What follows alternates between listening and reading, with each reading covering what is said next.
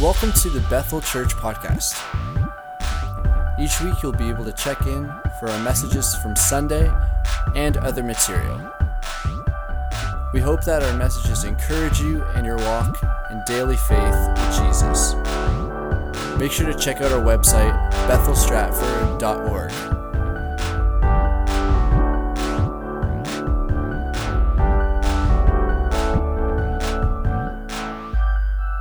As Chad said, my name is Janelle. Used to be Janelle Clifford. Tom and Heather are my parents. My brother John, you can often find back there in the sound booth. So I grew up here. I have a lot of firsts here in this sanctuary. Um,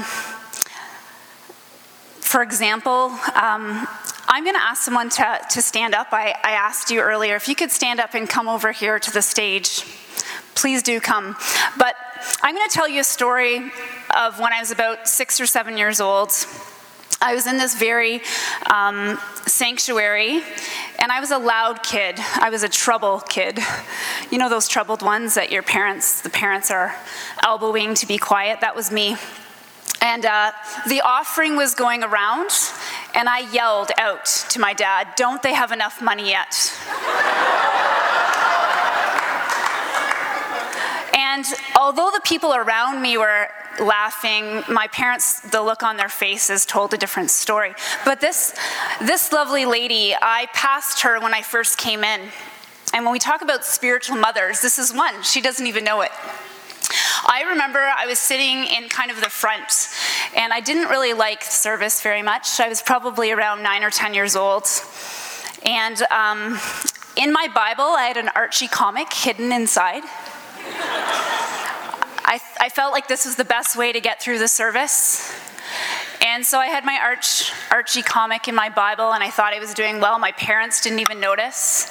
But after the service, you came up to me and you said that that's God's word and that I should do better. So you might not remember that story, but when I saw you back there, I just wanted to say thanks. You know what? We have a huge cross section of people here. Every generation matters, and thanks for calling me out on that. So I just wanted to say thank you. Thank you this morning.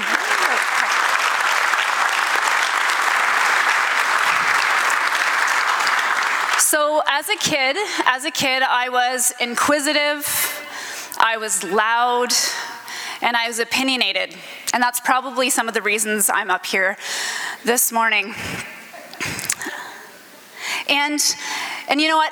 I'm a teacher by trade, I'll, I'll tell you that. And usually, when I'm speaking to students, I get my firm look. Um, I, I have a confident voice. I try to tell a good story and have a fun activity. But the problem is, you're not under the age of 16, some of you. And the truth is that many of you have a better story to tell than me. Different. Thank you for correcting. You know what?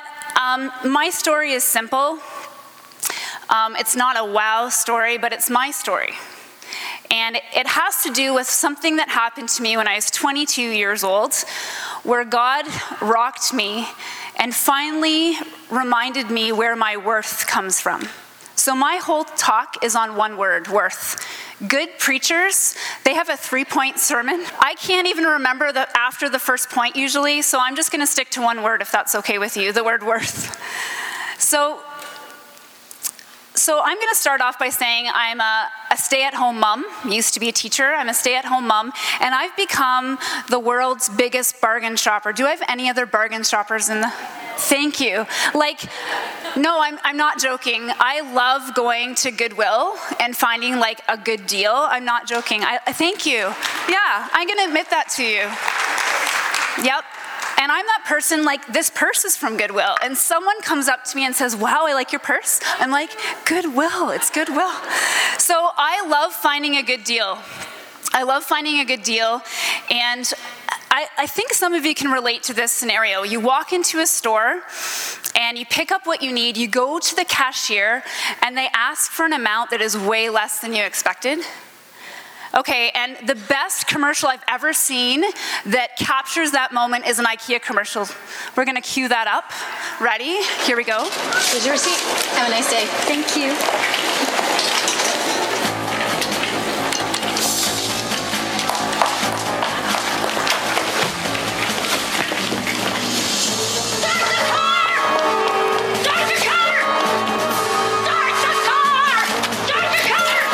IKEA winter sale. Yeah. Get up to 50% off select items now through January 10th. IKEA.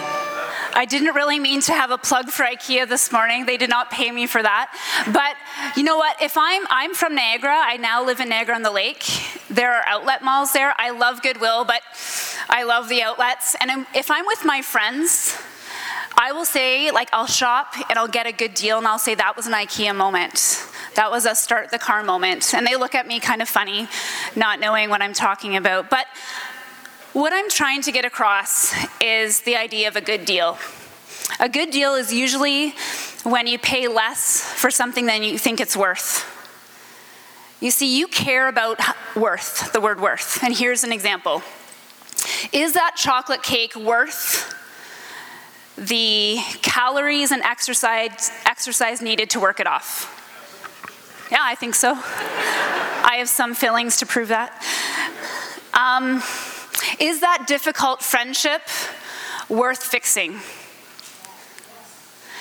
Uh, are those devotions worth getting up 20 minutes early? Is prayer even worthwhile? Is my job worth the sweat and tears it, it takes to be successful? These are some things that cross our minds. I would like to suggest to you that you think about whether something is worthy. You evaluate things every minute or at least once in an hour. But here's the big question How much are you worth?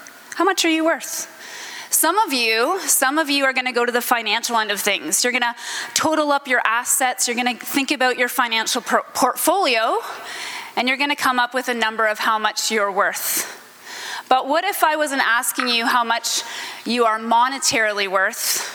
What if I was asking you about your self worth? What if I was asking you where you find your value? And that's kind of where my story uh, begins. Um, I grew up in Stratford, Ontario. I went to a small Christian school called Jubilee. I then went to Central, eventually went to Northwestern. I switched because of sports, that's my confession. Both great schools. And um, I grew up in a really good family. My parents and I and John spent a lot of time together. My dad uh, was the person I was with most often. I was a bit of a tomboy, a big tomboy. And my dad drove me from baseball field to baseball field or from basketball court to basketball court because I love sports. My dad even put on his coaching hat many times so that I would grow and develop. My, my best memories, actually, though, involve my dad taking me to an ice cream shop on Mornington Street where we would celebrate whether I won or I lost, whether I played poorly or well. We always finished with an ice cream. It was good bribery, Dad, thank you. But I was loved by my dad and equally loved by my mom. But my mom loved me in a different way. She loved me because she let me play, and I'll explain.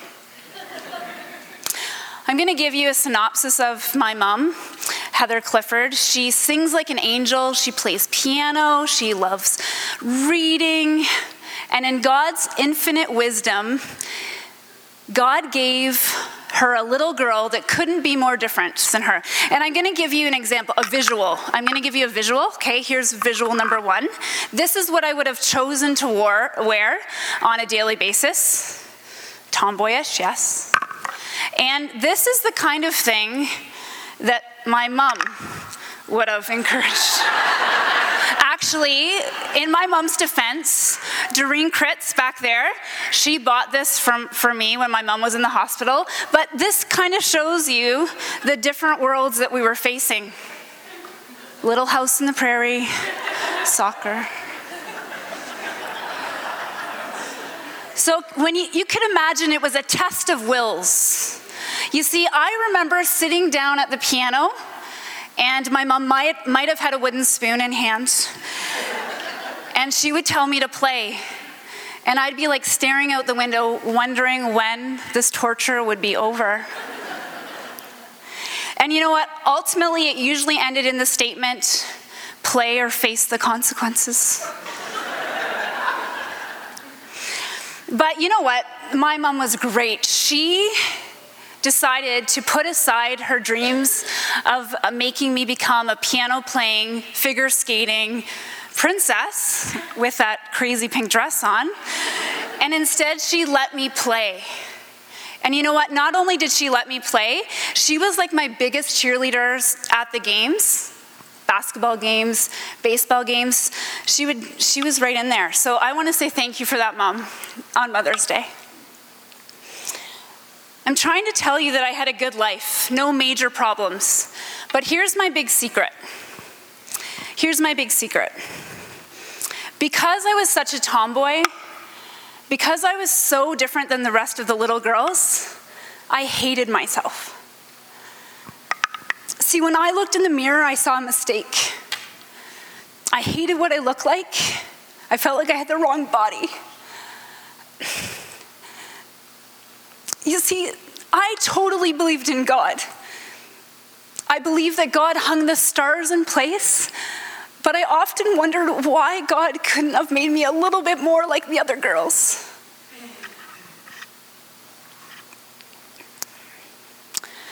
So, my life was framed around the idea that I didn't feel very worthy.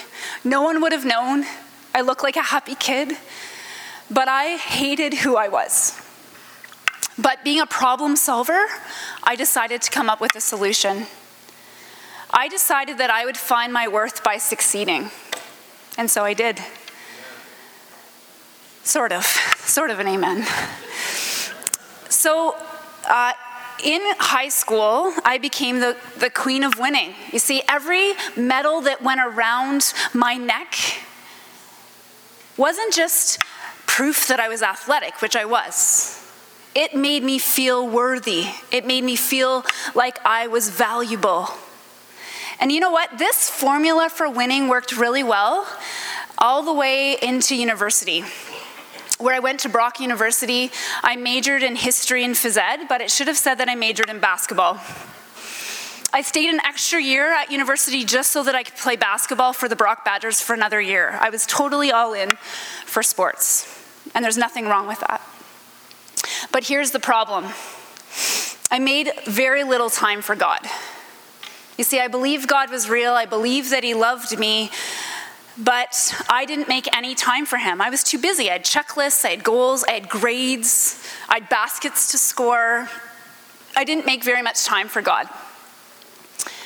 And this seemed to go well for me until one summer night in 2001. My brother John and I, um, in early August, we headed to Kingdom Bound. Has everyone, anyone ever gone to Kingdom Bound? Yes, great place, highly recommend. There's another commercial. Um, I recommend you going to Kingdom Bound. It's a, a, place where Christian artists, musicians, speakers, lots of Christian paraphernalia like you, shirts, Bibles. It's a great place to go. And I remember um, standing in the worship service on the Saturday evening, and I had my hands raised like a good Pentecostal girl. And I, I uttered seven simple words. I said, God, I want to know you more. Be careful what you ask for. So, from that moment on, God and I had this intense conversation in my head. You know, when you know the Holy Spirit is talking to you? Here's what happened this is going to be me, and this is going to be God speaking in my head. So I have my hands raised God, I want to know you more. God's response Janelle, do you really want to know me more? Yes. Janelle, what do you love most? Yes. I know the Sunday school answer Jesus. That one works. I love Jesus most. No, Janelle, what do you really love most? Crap. I love, I love being an athlete. I love being known as a Brock Badger and a scorer. I love being known by the emblem on my jersey. God's response Janelle, I'm a jealous God. I'm a jealous God, and I don't want you to have anything above me. Crap. I want you to be number one. Then Janelle, Put your life in order, make me number one. Janelle, I want you to quit basketball. Oh. You see, I was going into my fourth year of university. I don't quit things. I was going to be the captain of the team. This is what I'd worked for. And you know what? That conversation with God was the best and worst conversation I've ever had. The God of the universe took time out of his busy schedule to have a moment with me, and that was awesome. But I did not like what he had to say. And right away I was questioning. I'm like, God, are you trying to punish me? Are you trying to take away what I love? But I realized that God wasn't trying to punish me. He was encouraging me to lean into the very relationship I should have loved most. I was bawling. My brother like pulled me aside, John, and he's like, "What is wrong with you?" And once I started breathing again, I told him the story I just told you. And he's like, "Don't do anything drastic." You must be tired or ate something wrong. Don't do anything drastic. He's like, sleep on it, sleep on it. So I slept on it. And I woke up e- equally convinced that God had just spoke to me and he was asking me to put my life in order. So I went into major negotiation mode. I was like, you know, I tested God. It says in the Bible that people tested God sometimes, so I, I decided to try my hand at testing God. And I, and I said this kind of prayer God, I will quit basketball only if you bring something else for me to do. And no word of a lie, like a minute later, the phone rang. And it was my friend Nathan Farr, and he, and he was the president of Brock Christian Fellowship the, Bra- the Christian organization on campus.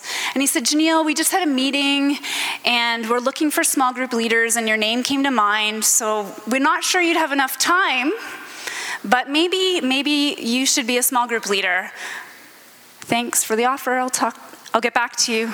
And I hung up the phone. A few days later, I went to turn on the TV to take my mind off this difficult uh, decision I had to make. And there, of course, when I turned on the TV, there was like a preacher saying, Give up whatever's stopping you from getting close to God. So I obviously turned off the TV as quickly as I could. And there were so many examples of, of my negotiation with God not going well for me. So finally, after about two weeks, I found myself sprawled out on my living room floor. And I said, God, I surrender all. You guys know the hymn, I surrender. I'm not going to sing, we'll leave that to them. God, I surrender all. And that's the first time in my life at age 22 that I actually meant it. Grew up in a Christian family, loved God, but I never gave God the driver's seat of my life. At age 22, I decided to do that, and life changed for me. I walked into my coach's office, Chris Critelli, told her that I was quitting basketball. What did she ask? Why? And I told her why. That I felt like God was pushing me in a different direction. She took it really well, and so did my teammates. And it was that, that moment that a, a weight lifted off my shoulder. You see, I'd spent 22 years trying to earn my own worth, trying to earn my own value. I had grown up with the Bible in hand. I had read Psalm 139 that talks about that we are fearfully and wonderfully made, that God knit me together in my mother's womb, and that I knew that being a child of God was enough, that I didn't have to earn my worth. That I didn't have to earn my value. It didn't matter how many baskets I scored in a game didn't matter who, what friends I had, simply being a child of God was enough. And once I realized that, my life changed. Soon after, Roger Croker came along, who I later married.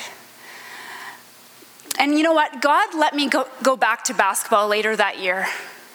I did take a few months off, And um, I won't tell you the long story of how he allowed me to go back to basketball, but I was now playing the game of basketball simply because I loved it, not because I had to in order to feel worthy. And I'd like to say that I've learned my lesson. I would like to stand here and say that I find my value from Christ alone, but I'm a dumb sheep. The Bible refers to us that we're sheep that have gone astray. I am 38 years old and I'm a dumb sheep. You know what? I'm a stay at home mom, and for some reason, like wiping bums, doing laundry, going to the grocery store time and time again, making meals that my kids don't even like before they even try it. this stage of my life doesn't always leave me feeling super fulfilled. And so I find myself sneaking back into the habit of trying to find my worth in like baking a good cake, doing some good community service. You know, I'll find my worth if I'm a good person. But you know what? My simple message to you this morning is that I'm encouraging you to remember that your worth is found in Christ alone. I don't know what your life, I don't know what life has dealt you.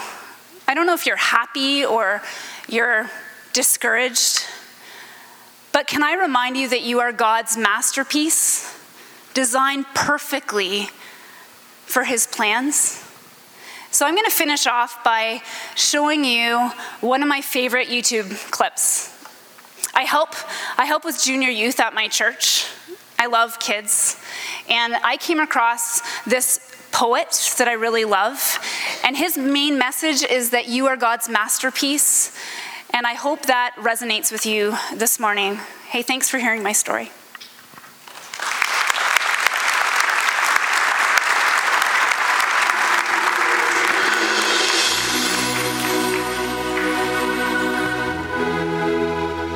Guy came up to me the other night, right? And he was like, Who's your favorite artist? And like most people do when they ask a question, he didn't really care about my answer and proceeded to tell me what he thought the true answer was. And he continued about his struggle to recognize who he said was the greatest of all time. He said, I mean, is it Shakespeare? Is it Frost, Picasso, Michelangelo? Is it the Beatles, Rembrandt, Michael Jackson, Beethoven? And he went on and on and on about who he thought was the greatest, not recognizing even his infrastructure to answer that question question was misled and outdated. And so finally, I kindly smiled and said, Okay, sir, you asked me who is the greatest of all time. Now you tried to share yours, so let me share mine because there's no debate about who is the greatest because all those other artists you mentioned, yeah, the greatest made them. And see, this artist, he's a beast, a lion, the name above names. You don't even realize it, but you encounter his art every day. And he deserves all of the acclaim, he deserves all of the fame because all other artists pass away, but he remains. Oh, by the way, his name is God, Yahweh, creator, your maker. He's infinitely creative, sir. There is no one greater. And, and I can tell it looks like you're starting to get mad at me, but don't be jealous just because your favorite artist might bend words and my favorite artist bends galaxies. See, in the palm of his hand, he holds all the sand, the author of life when he whispered, Let us make man. See, what if I told you that you are God's poetry? You were created because someone else was creative. See, long ago, He picked up His eternal paintbrush, dipped it in His glory, placed us in His story, and said, They will live for me. And I know it sounds outlandish, but we're not the product of random chances. And in fact, we're not even the vine. We're actually the branches in the same way we're not the artist. We're actually the canvas. Because in an instant, God started to make art shaped you uniquely and beautiful, individual from the start, and He touched the canvas of flesh and said, This one is better than the rest. I'll give them so much of my image, so even when they're hot off the press, you can still see the steam of my breath. And so he crafted and he made every arm and leg, ligaments, tendons, muscles, blood vessels, veins, arteries. He said, they're going to have a part of me. And about that time, the guy butted back in and said, That sounds good and all, but I'm wretched and filthy. God won't use me, will he? And I said, Ah, see, that's what's awesome about God. No matter what we've done, he can still use us. Even though other artists, once they have broken equipment, they start to make excuses, God instead doesn't refuse us, and neither does he accuse us. He redeems us in Jesus. Promises never to lose us. So stop saying that you're dirt. Stop saying you're scum of the earth. You ought to be careful about how you talk about someone else's work. Because if we've trusted in Jesus, we can stop saying we're filthy. I mean, all that is, anyways, is just pride clothed in false humility. I mean, if we only believed that we're truthfully created in His likeness, then we'd stop saying we're wretched, filthy, shameful, guilty, but instead knowing if we've trusted Jesus, we're righteous. I mean, don't you see we're drawn to repentance because of His kindness? So, how dare you call yourself worthless when He says you're priceless? But see, the best part is since God is ultimately for God, He'll get glory out of you, whether you like it or not, because even temple ruins point to an architect, even if the temple is shot. And all I'm saying is that He's behind it all. So why do we insist on giving Him no credit at all? I mean, He's the one that gave Van Gogh the imagination that changed the face of painting. Tell me, who else is responsible for Mozart being able to compose at age five without formal training? See, he made the fingers that Beethoven used to make art on the keys. For Pete's sake, he made Stevie Wonder one of the best musicians of our time, and he couldn't even see. And that's why, in the same way that our lives are borrowed time, this poem is borrowed lines, because the most ridiculous statement we could ever say is that this poem is mine because we're not self sustaining. No, we're not self creating. Technically, nothing we do is original. We're just imitating, and that's not a diss. All I'm trying to say is this even our own creativity is nothing more than an outflow of His. And so I'll end with this. You know that quote about giving credit where credit is due? Well, if that's true, it's about time we give God his rightful credit too. Because he's a God in the business of making old things new. And here's the truth He's not through with making a masterpiece of you.